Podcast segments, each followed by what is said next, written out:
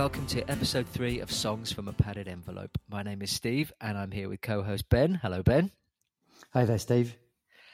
And we are heading to 1970s Los Angeles uh, for this episode with music that was originally recorded then and has just been released this year.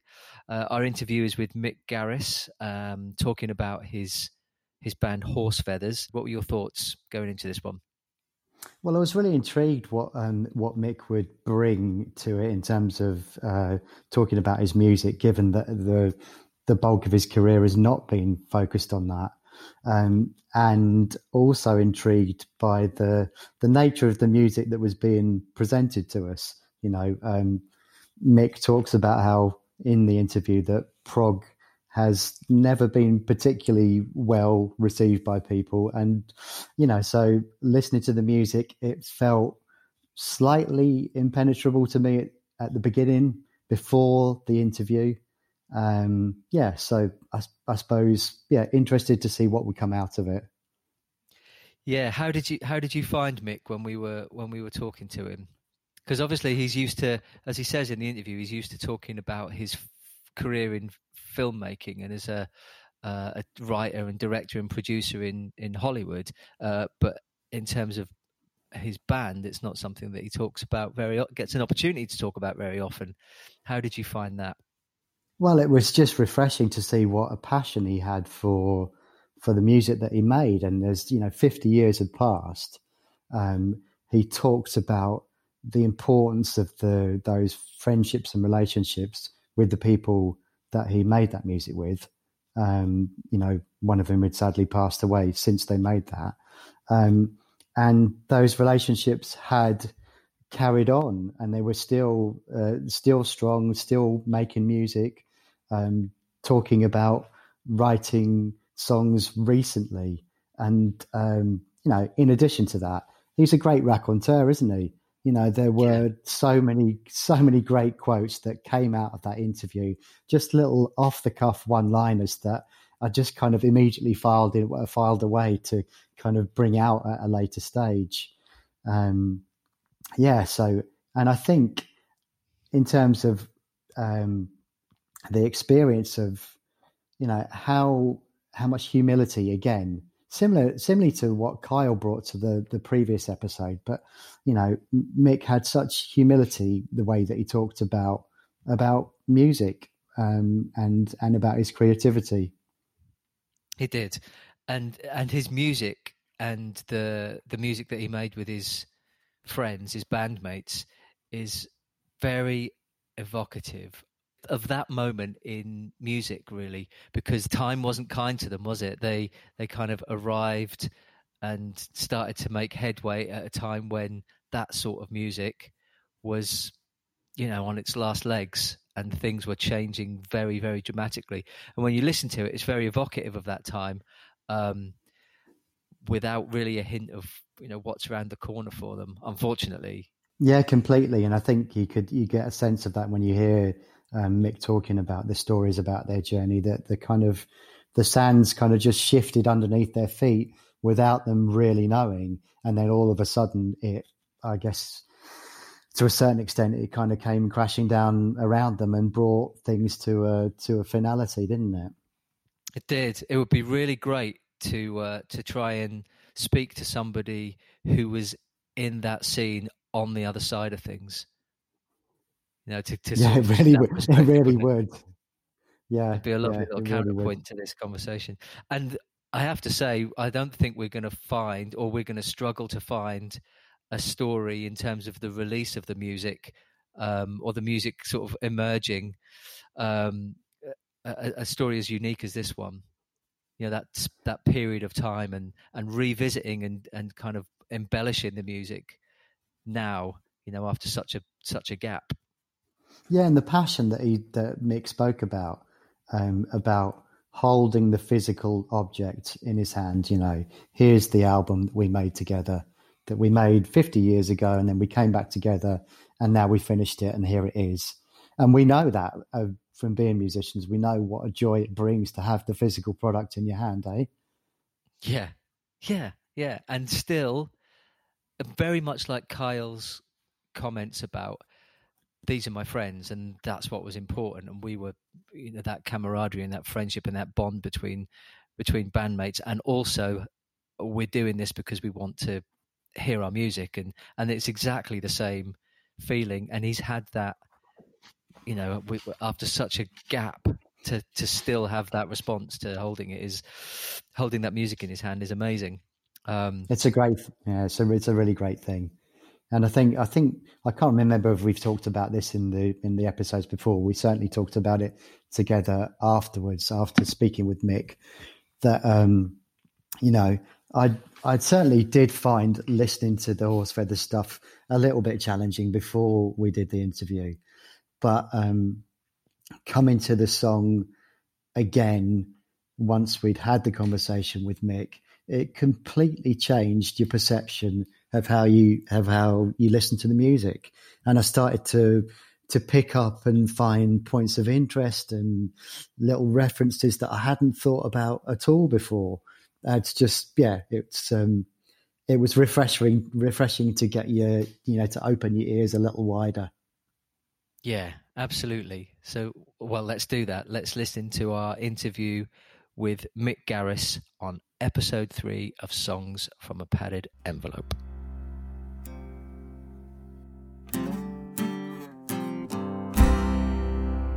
Hi, I'm Mick Garris, and back in the 1970s, I was in an original progressive rock band called Horse Feathers. And the song that you're going to hear is the opening track of our album Symphony for a Million Mice, and it's called Porcelain Eggs Suite. Uh, it's going to be really great to play that at the end of the show um, because it is fair to say that the journey to the release of this music has been a long one. Uh, could, could, you take us back to the origins of horse, horse feathers initially and how the band initially came together? Yeah, it was a, a group of friends. Uh, my our keyboard player, guy named Bill Burney, who became our chief composer, uh, lived with his grandmother. We went to college together, and we were in media study classes, television production classes, back in the early '70s.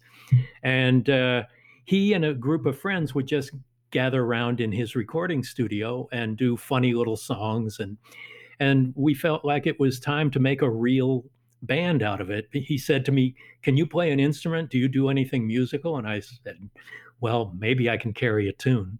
I'd never been in a band before, but I'd been a music journalist. In my teen years, I interviewed Jimi Hendrix and Janis Joplin and various other people as a journalist. And uh, we started out uh, with our original five guys Bill Burney, Mark Wittenberg, who uh, has been deceased since the 90s, um, Andy Robinson on drums, and Bill Manning on bass and rhythm guitar. Mark was our lead guitar player, and then I did lead vocals. Um, and we basically just did novelty tunes in his grandmother's house and uh, in his home studio. But the longer we went into it, the more serious we got about, about our music and, and became a real band that would go out and play places. Originally, it was kind of a country rock band. It was the 70s, after all, the early 70s. And we were Californian. So uh, that seemed to be the fate. But the longer we started doing it, the more interested we got in doing something out of the ordinary, and and we became inspired by classical music and other uh, other more outre musicians, bands like Gentle Giant and Yes and Emerson Lake and Palmer and Frank Zappa. They were doing things with the form. They were adding an intelligence that wasn't necessarily a part of uh, rock and roll, and this was a, an intelligence and a sophistication. Now, most progressive rock bands in the 70s were kind of pretentious and if if anything very serious. And we were all pretty self-mocking funny people. So we we loved the intelligence and the complexity of progressive rock but we also did it with a sense of humor. So if you've listened to the album you know there's a little bit of tomfoolery going around through there. So uh, so we our first gig we ever did, I was at the um, junior college I was going to outside of San Diego in Southern California. And I was asked to book the concert. And so it was a couple of recording acts. And then we needed an opening act. And well, what about Horse Feathers? an 18 year old Mick Garris singing lead. And so I had never been in a band before and had never really done public performance. And here we were in a gymnasium packed with 2,000 people. And uh, so that was my wow. my introduction to it. Yeah. So what, what did that feel like, Mick, having had no musical experience and suddenly being foisted in front of 2,000 people? Well, fortunately, everybody else in the band was really talented and had been in bands before.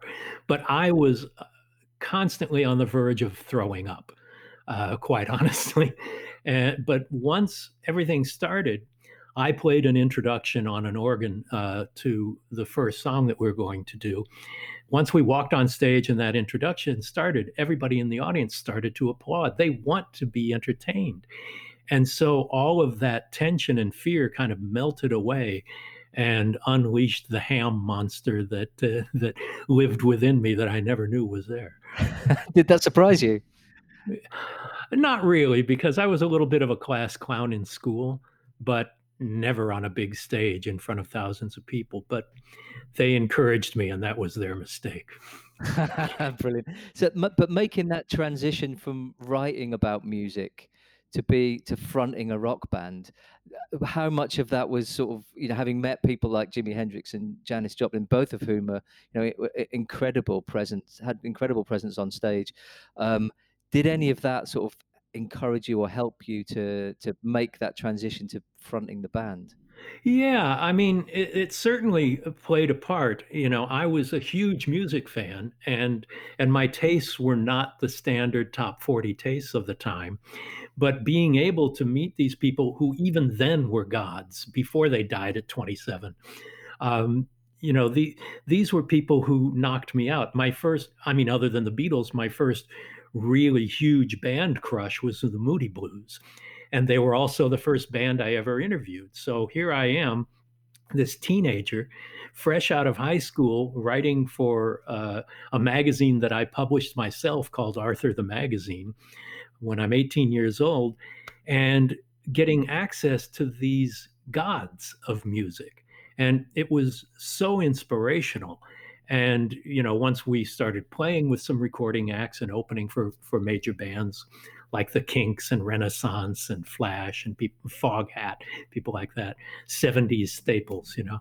Yeah. Um, it was inspirational and aspirational. So it was incredible. And, and the guys that were in the band with me the whole seven or eight years we were together, we were only the same five guys.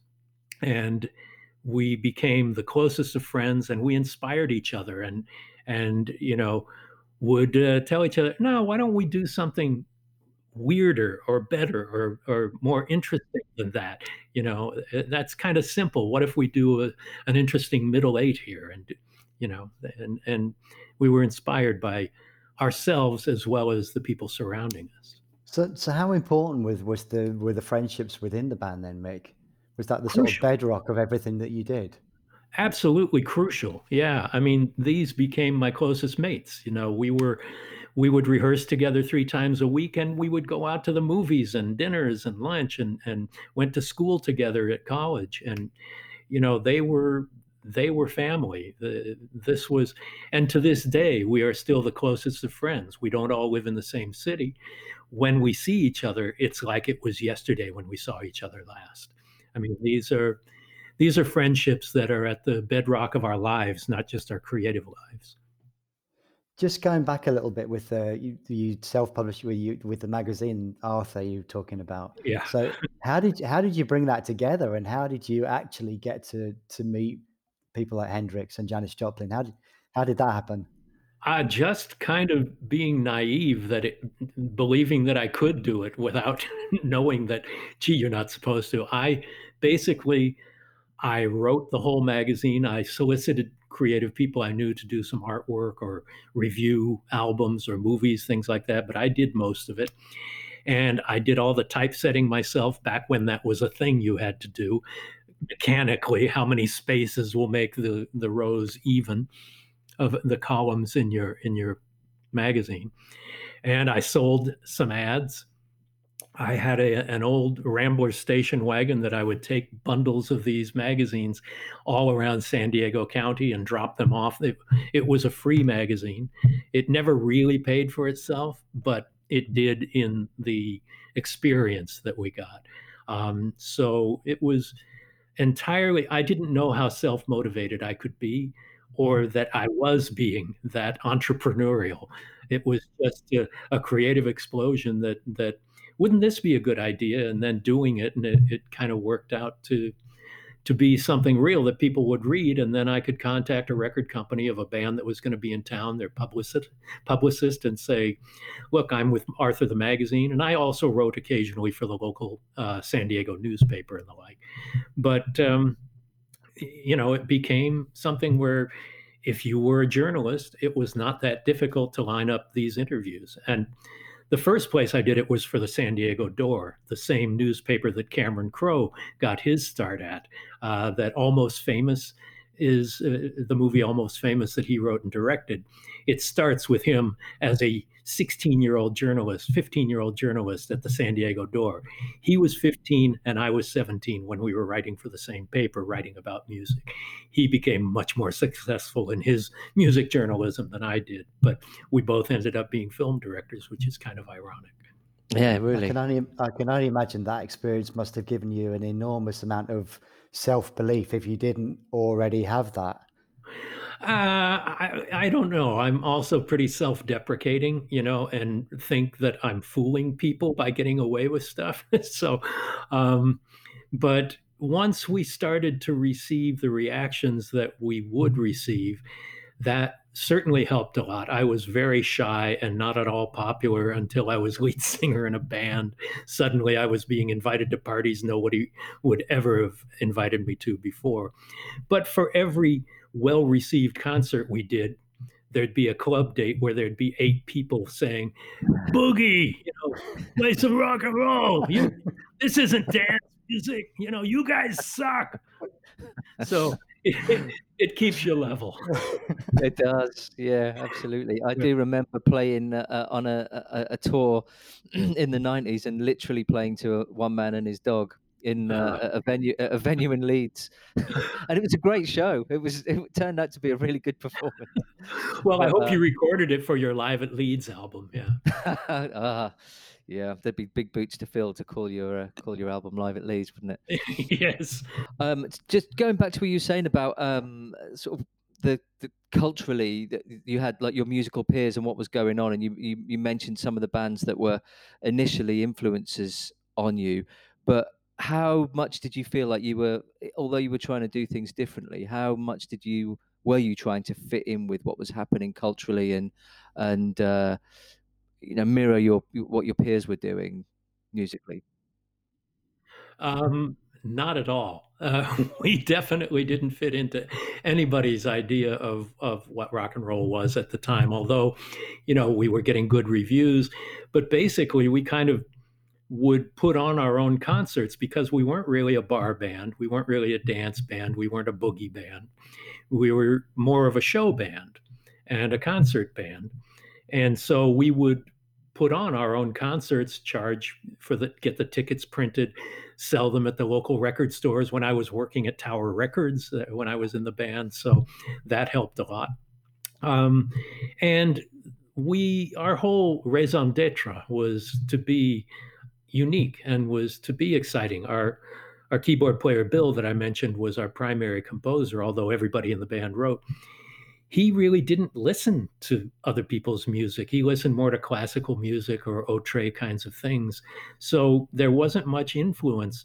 He wasn't getting much influence from what was going on there. And he was very much a musical anti establishment guy. And so we all kind of loved that rebel attitude and the idea, you know, not becoming snobs about it, but trying to do something. You know, these days there's a subgenre in horror films called elevated horror. And it's a yeah. terrible, terrible term that insults horror movies. Basically, really? yeah, you know, horror movies are dumb, but elevated horror, that's different. So, in a way, progressive rock was elevated rock. And as opposed to elevator rock, but that's something entirely different. Um, But so we were trying to do something that didn't take itself too seriously um, because, again, we would mock ourselves mercilessly at times, maybe in defense before somebody else would do it to us. But there was definitely elements of Spinal Tap and their Stonehenge and that kind of stuff going on. One of the things that you've said in or that came across in your biog was this uh, an ambition to do something fiercely original. So we just wondered if you could sort of share some of the highlights from the horse feathers career with uh, reference to that. Well, you know, we we ended up playing lots of different instruments. Everybody played several instruments other than me. I played some claw piano uh, and some rhythm guitar because I'm not much of an instrumentalist. But you know, we opened for the Kinks, and that was phenomenal. You know, back in the 70s, the Kinks were just the roots of rock and roll. They they dated back as far as the Beatles introduction, you know, all day and all the night and all these things and and they were our gods opening for them. Renaissance was another prog rock band from Britain that was, almost all the prog rock bands were from the UK. And to be able to to open for people like that. And Flash uh, was a band formed by Peter Banks, who was the guitarist for Genesis before. And so being able to play in concert with people that we really admired was was pretty amazing. Um, but like we opened for uh, Flash and Mike Bloomfield, and the San Diego newspaper reviewer titled the uh, review "Horse Feathers: A Cheap Imitation," and and goes on and on about how we were such a shitty blues band. Well, he was reviewing Foghat. so again, there's there's no way to get a big head when when you're horse feathers. So, um, but we, the whole time because Bill had a recording studio, we were always recording our songs and refining them and and and doing things that we didn't think we could do live. But it ended up yeah you can. You just have to be good and you just have to practice and and work really hard and you can play really complex music as well as you can play simple music just if you're dedicated to it and and you let the music carry you. You know it's like writing books or screenplays you find out that your hands do the writing your brain is is in another place entirely you know?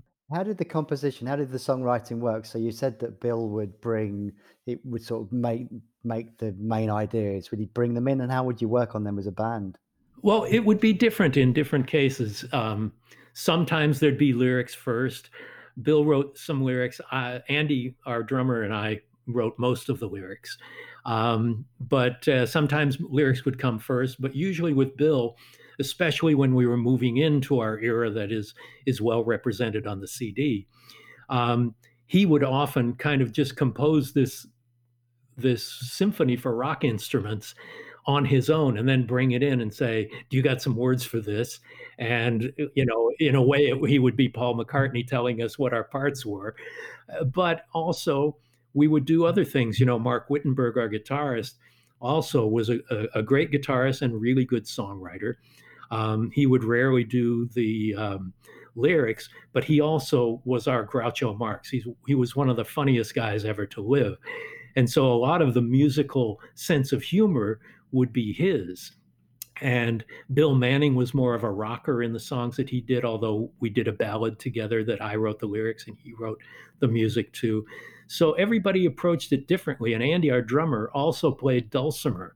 And you know, we did some really interesting stuff because he he loved finding new instruments that were out of the rock and roll canon and bring them to it.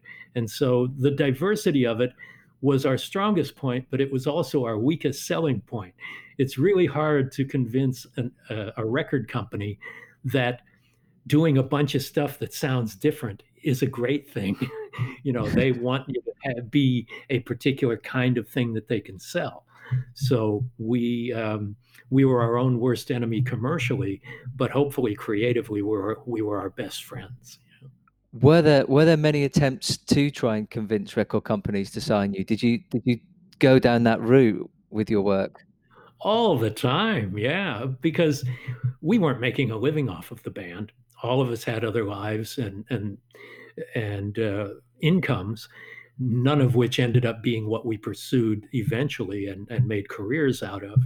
But yeah, we were constantly driving up to Los Angeles and meeting with record companies and leaving demos. And I even met George Martin in a in an elevator once at uh, at Columbia Records, and gave him tapes. And he didn't respond, but I ran into him again uh, like a year later, and he said, "Oh yeah, I remember. I I I, w- I thought it was really good, but I didn't know what I could do with it." So there was our same problem happening again. But um, you know, it was a great learning experience and we got to do what we wanted to do and do it for an audience even if the audience was local and not international you know? Was there ever a point where you felt like the band was about to take off? It might have gone further than than it actually did.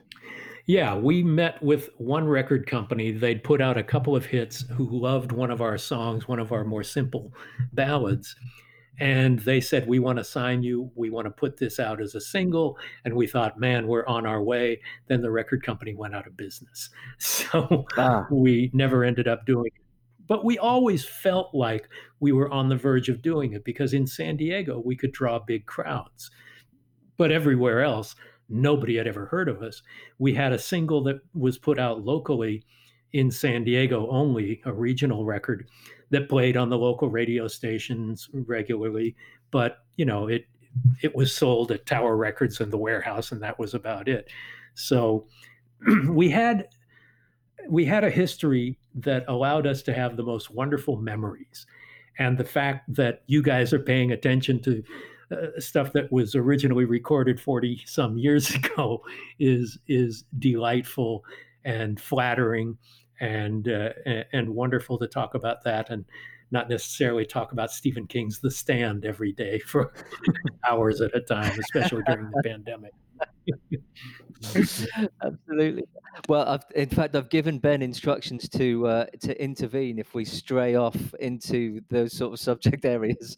He's, he's to he's to bring me bring us back because there is that. Temptation. We're good with whatever you want to talk about. Yeah, we're Thank good. you, Mick. Thank you, Mick. Um, so, well, I suppose uh, it's a slight segue into this question because you have said that your time in horse, horse feathers inspired every bit of your creative life since.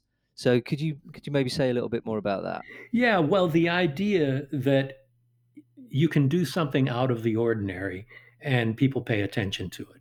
Maybe not the people that hire you, but but being able to do something like Masters of Horror, creating that series, was the opportunity to get the best people in the horror genre, the best directors who make this stuff, and give them full reign, no censorship, make what you want.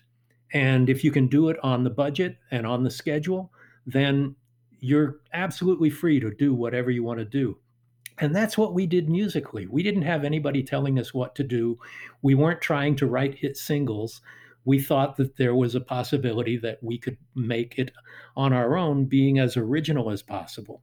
And it ended up not to be the case, but I wouldn't give up those seven or eight years that uh, that we were doing it for anything. Um, so yeah, the opportunity to do something new, and Nightmare Cinema, I did the same thing: hire directors and tell them, "Look, we don't have much time or money, but you don't have anybody telling you what to do." And some of these people did some of their best work ever under those circumstances, and hopefully myself. And the idea that you can give your imagination full reign and come up with material that an audience is going to appreciate.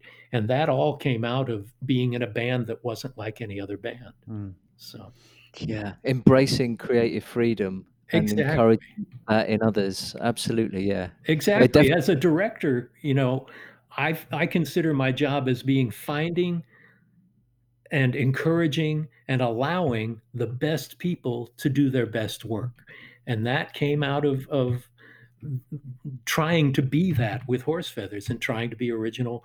You know, we we were original without being esoteric. We were accessible, uh, progressive rock like you know, Gentle Giant is complicated, but they're really great to listen to. Um, yes, the same thing. It's not so esoteric that it only appeals to the people in the band. Hopefully. Yeah. It's interesting because we've had um, we've had an opportunity opportunities to interview many musicians through in this project and previous projects, and people um, define success in many different ways. And you're the, the the stuff you're talking about here is has equal merit to a band that has success in terms of sales and other things, doesn't it? Success yeah. is, is wider. Well, wider we defied success. but we, but you know, all these years later, we we went back. Bill still has all of the original recordings. We went back and took some of our best recordings and not just cleaned them up, but we added new vocals and new instrumentation and and you know made them sound contemporary. And we had never put out an album, and so this year we put out our first album, you know, and it brings back teens and twenties in our lives in ways that I never thought would would raise their heads again. And here here we are, and here I am talking to you about this music. Well, we got we got lots lots of questions that link straight into that. I mean, Great. we were thinking, could you share a bit about the process of of revisiting the songs and how you went about preparing them for the release? yeah, Bill, who lives in Washington, uh, Washington State, he was going through all of these recordings and saying, you know, I'm going to clean these up. Let's put these together uh, and and modernize them a bit. And then the idea came of let's make this into an album. We all decided which would be the ones to to listen to and to enhance and modernize. And uh, you know, Bill had the ones he wanted to do, and he was our our uh, recording engineer, so we gave him full rein. But we all started thinking about what what's the best order and all of that. But uh, we did it like Andy and Bill Manning live in San Diego County, which is south of Los Angeles by 100 miles or so. And Bill living in Washington, which is two states north of us. Um, so I would drive down to San Diego, and Andy and I would record some new vocals. Uh, Bill was in Washington and adding new uh, instrumentation through samples or keyboards or whatever. Bill Manning would come to visit us in San Diego and play some rhythm guitar tracks and add some instrumentation there. So we did it in three different cities. I did a couple of things here on my computer through this microphone I'm talking to you on, and uh, and so uh, and then Bill came down uh, and we did some more pieces here as well with him, but then he would go to his wizard's lab and take all of these things and turn it into something that that sounds like it was recorded today and not like it was recorded in 1975 yeah.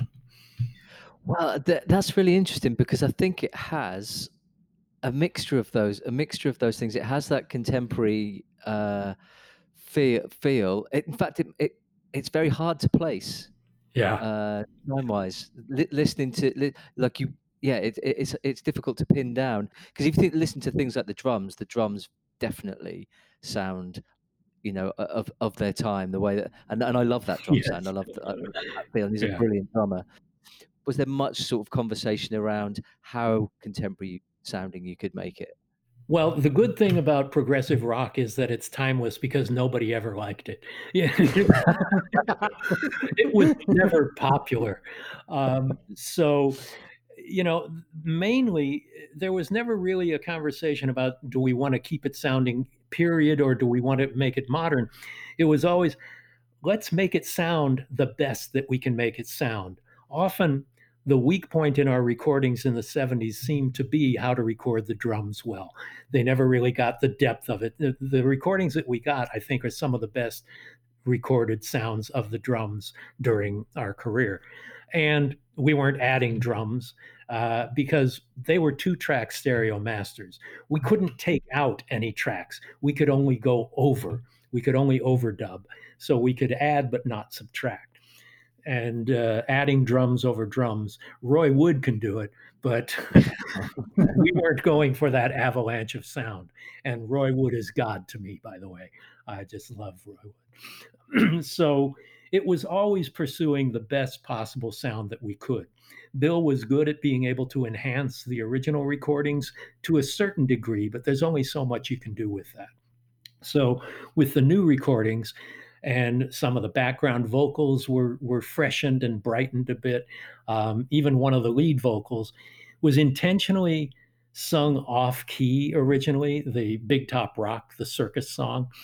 Um, everybody everybody encouraged me to sing it off key and i always thought it was a mistake and i did it but i double tracked it with an on key version when we were redoing these recordings so now you've got a background version that's a little off key intentionally and hopefully on key in the uh, in the modernization of the recording well, I, I wanted to because you brought up your vocal, Mick. Uh, one of the things that um, struck me was your vocal, and um, it's a very you have a very diverse uh, range of uh, vocal styles across the songs.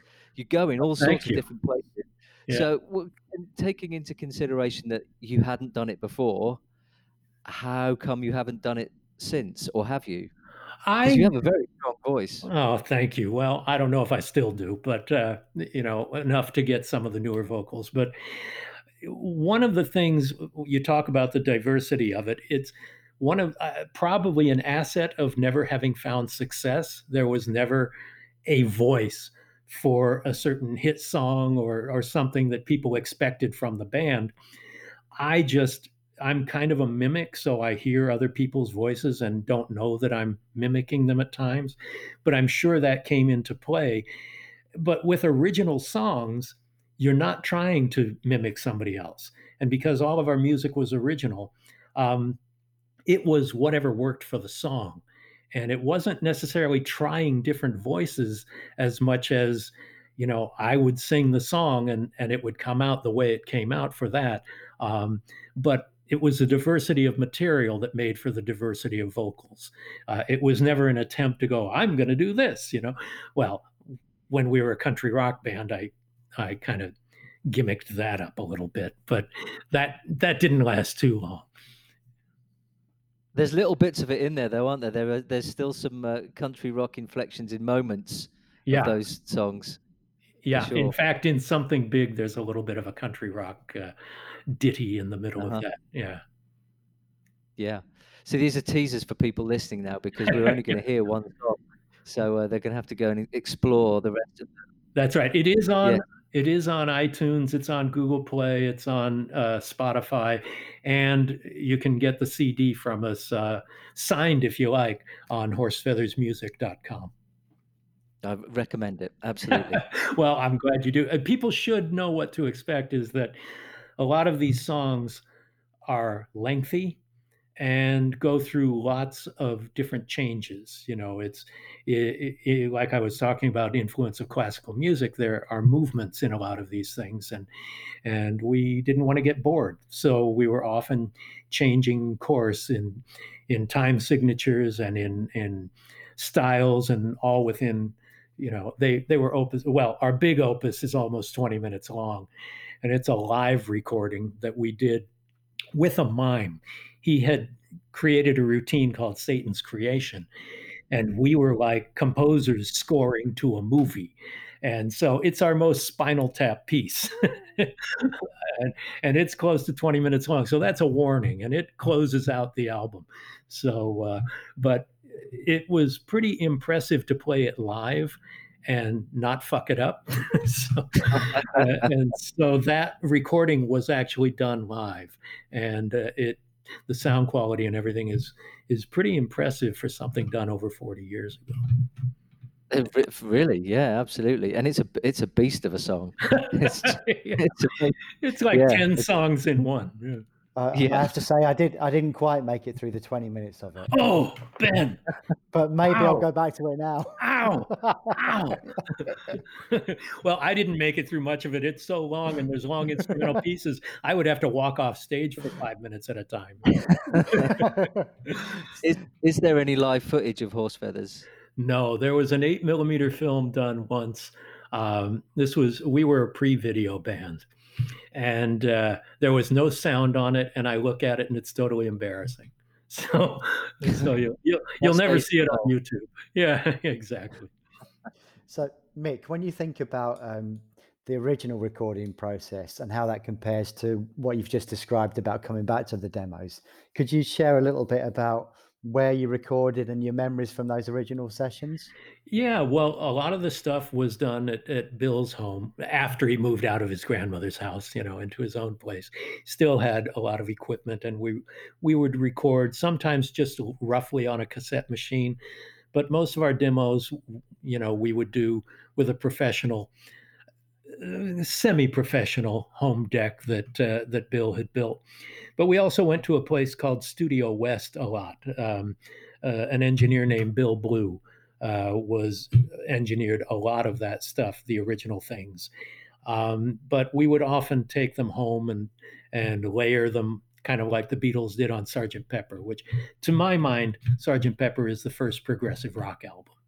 And so they were pinging back and forth between four track machines back and forth to create 16 tracks by going with a couple of four track machines. But we would take them home and then just overdub. And again, adding, not subtracting, was the only way to do it. Um, and several years ago, Bill Burney was a music editor in Hollywood doing movies and TV shows and the like. And that was the first time where we got the idea of doing some overdubs. Mark was still alive, and we did some double tracking of his guitar leads and and layered some things over and and I think Bill never really forgot how how successful he was at bringing new life to some older recordings and I think that was the inspiration all these years later to go back and do it again now that we all have gray hair those of us who still have hair yeah. But but it was really fun. We would we would it, like I said, we would get together at least three nights a week to do rehearsals, and then in addition to that, we'd do recording time, and and it was just like getting together and putting you know making a movie today. Everybody has the tools to do that with their their iphone and their ipads and their their macbooks and all that. You can make a pretty professional quality movie and it was the equivalent of doing that back in those days where we could actually use the tools that we had. And even though they weren't at the highest end, um, we could never afford all of that. It was all we could do to get a, a mono mono voice uh, synthesizer. Uh, we couldn't afford a Moog, so we had a Roland. Uh, but but we were basically using our ingenuity to try and create quality uh, out of resources that did not cost a lot of money. Uh, you've mentioned in the in the bios with that the you moved to LA, LA in '76, just mm-hmm. as um, punk and new wave was breaking, and that no one wanted to sign or hear hear prog anymore. Mm-hmm. So, uh, how did that sort of impact and feel at, at the time? And is is that what led to the the, the sort of the demise of the band, um, the, yeah. the, that big sea change. Yeah, it wasn't just punk, it was also disco. And again, there was never a successful American prog rock band. There was never anybody like that. It, they were all from the UK or from Germany, uh, Europeans certainly. But there was never a successful prog rock band. Yes, had hit singles, um, and ELP had had Lucky Man, um, but mostly they were album bands. And uh, I was working at Tower Records in San Diego. And when I moved to LA, I ended up working at Tower Records in LA. I had a job set so I could move up here. Four of us moved up here. Bill Manning thought that he would be able to stay in San Diego, drive up to our rehearsals twice a week, and and we could continue that way. It became much more difficult. Disco and punk had taken over the music scene. we found it even more difficult to book in Los Angeles clubs because that's not what people were looking for. There weren't really concert venues available to us in Los Angeles. We were getting very discouraged, and we actually started learning other people's songs and and thinking, you know, it was something I never wanted to do. But people said, well, if we can make our living making music, isn't it worth it to continue doing that? And so I went along with it. Um, I don't think anybody was thrilled to do that, and we're learning Tom Petty songs and and various other hit songs of the era, and it just um, basically everything that was thrilling and exciting about being in a band was kind of going by the wayside. Bill wasn't living in LA. We weren't all together on the same page about everything. And after about a year, we just kind of called it quits.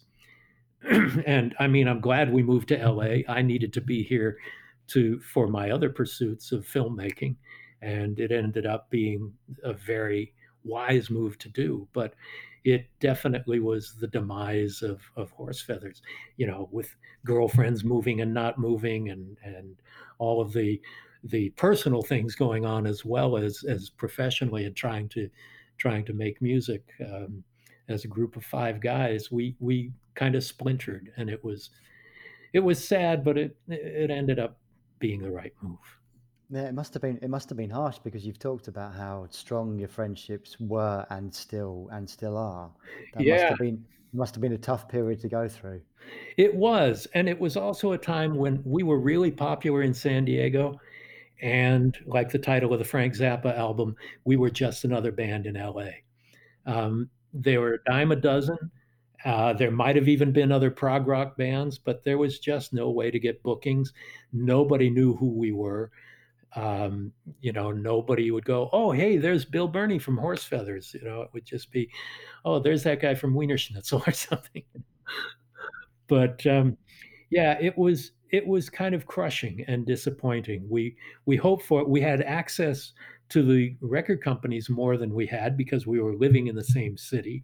I was still doing rock journalism and supporting myself by working at Tower Records. And I was even doing all of the rock import ordering because I could I could get those rare British prog rock albums that I couldn't find in America. Um, and carry them even though nobody else bought them but me and three or four other nerds from high fidelity Did you uh, uh, have you ever tried to um, shoehorn a horse feathers track into uh, a, a, movie soundtrack?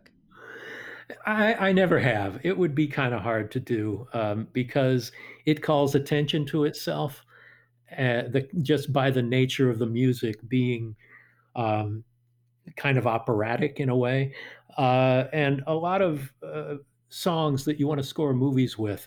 Um, don't call attention to themselves. They kind of nestle into bed with the movie and, and it, they become lovers. And so we could probably find something that did that. I have used my wife's music a couple times. Um, my wife Cynthia is a wonderful composer and used to be a songwriter and then became a classical piano uh, composer. And I've used a couple of her pieces um, that were easier to fit in than than the horse feathers one. Uh, I was just thinking that uh, just in general, uh, throughout the course of the whole conversation, that there's a lot of pride about the way that you talk about the band um, and going back to coming back to the music and revisiting it and giving it some more due attention. It sounds like you something that you collectively are very proud of.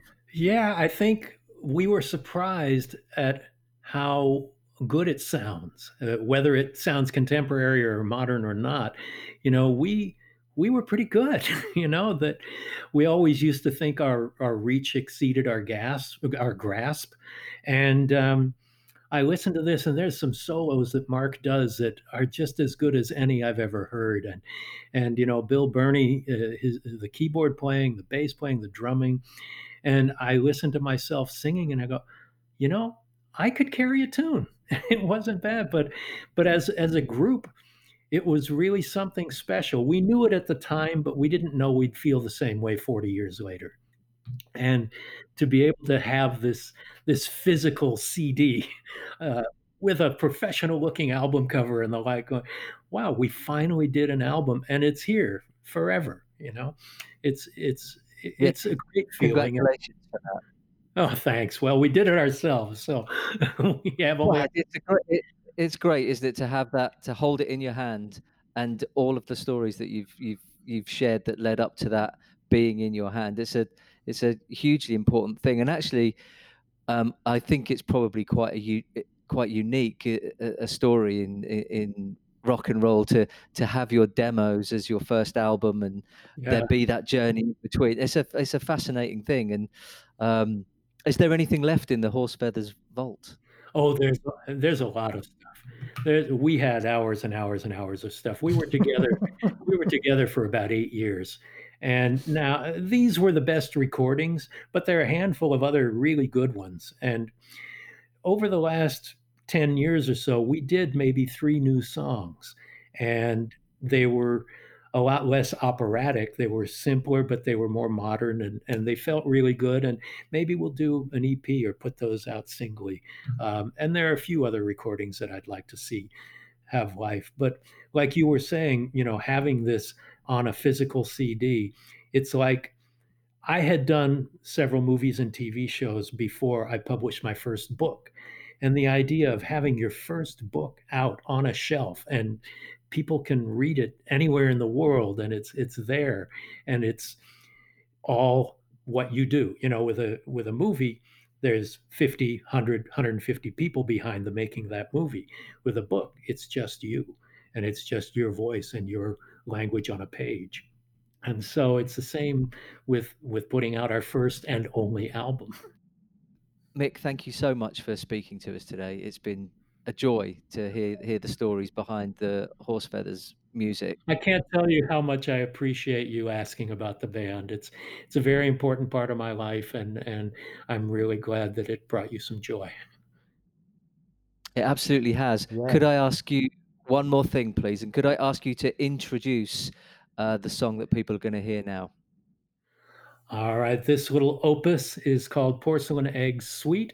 It is a little bit classical, a little bit rock and roll, and it goes through a lot of changes. Thank you, Mick.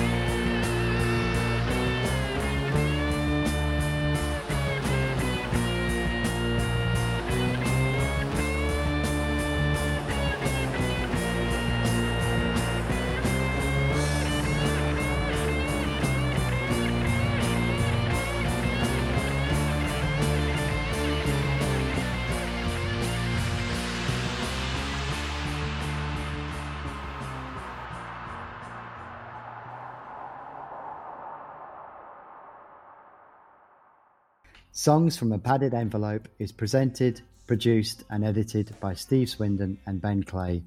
Music is by state sponsored Jukebox. Artwork is by Matt Canning. Songs from a Padded Envelope is a Hidden Hive production.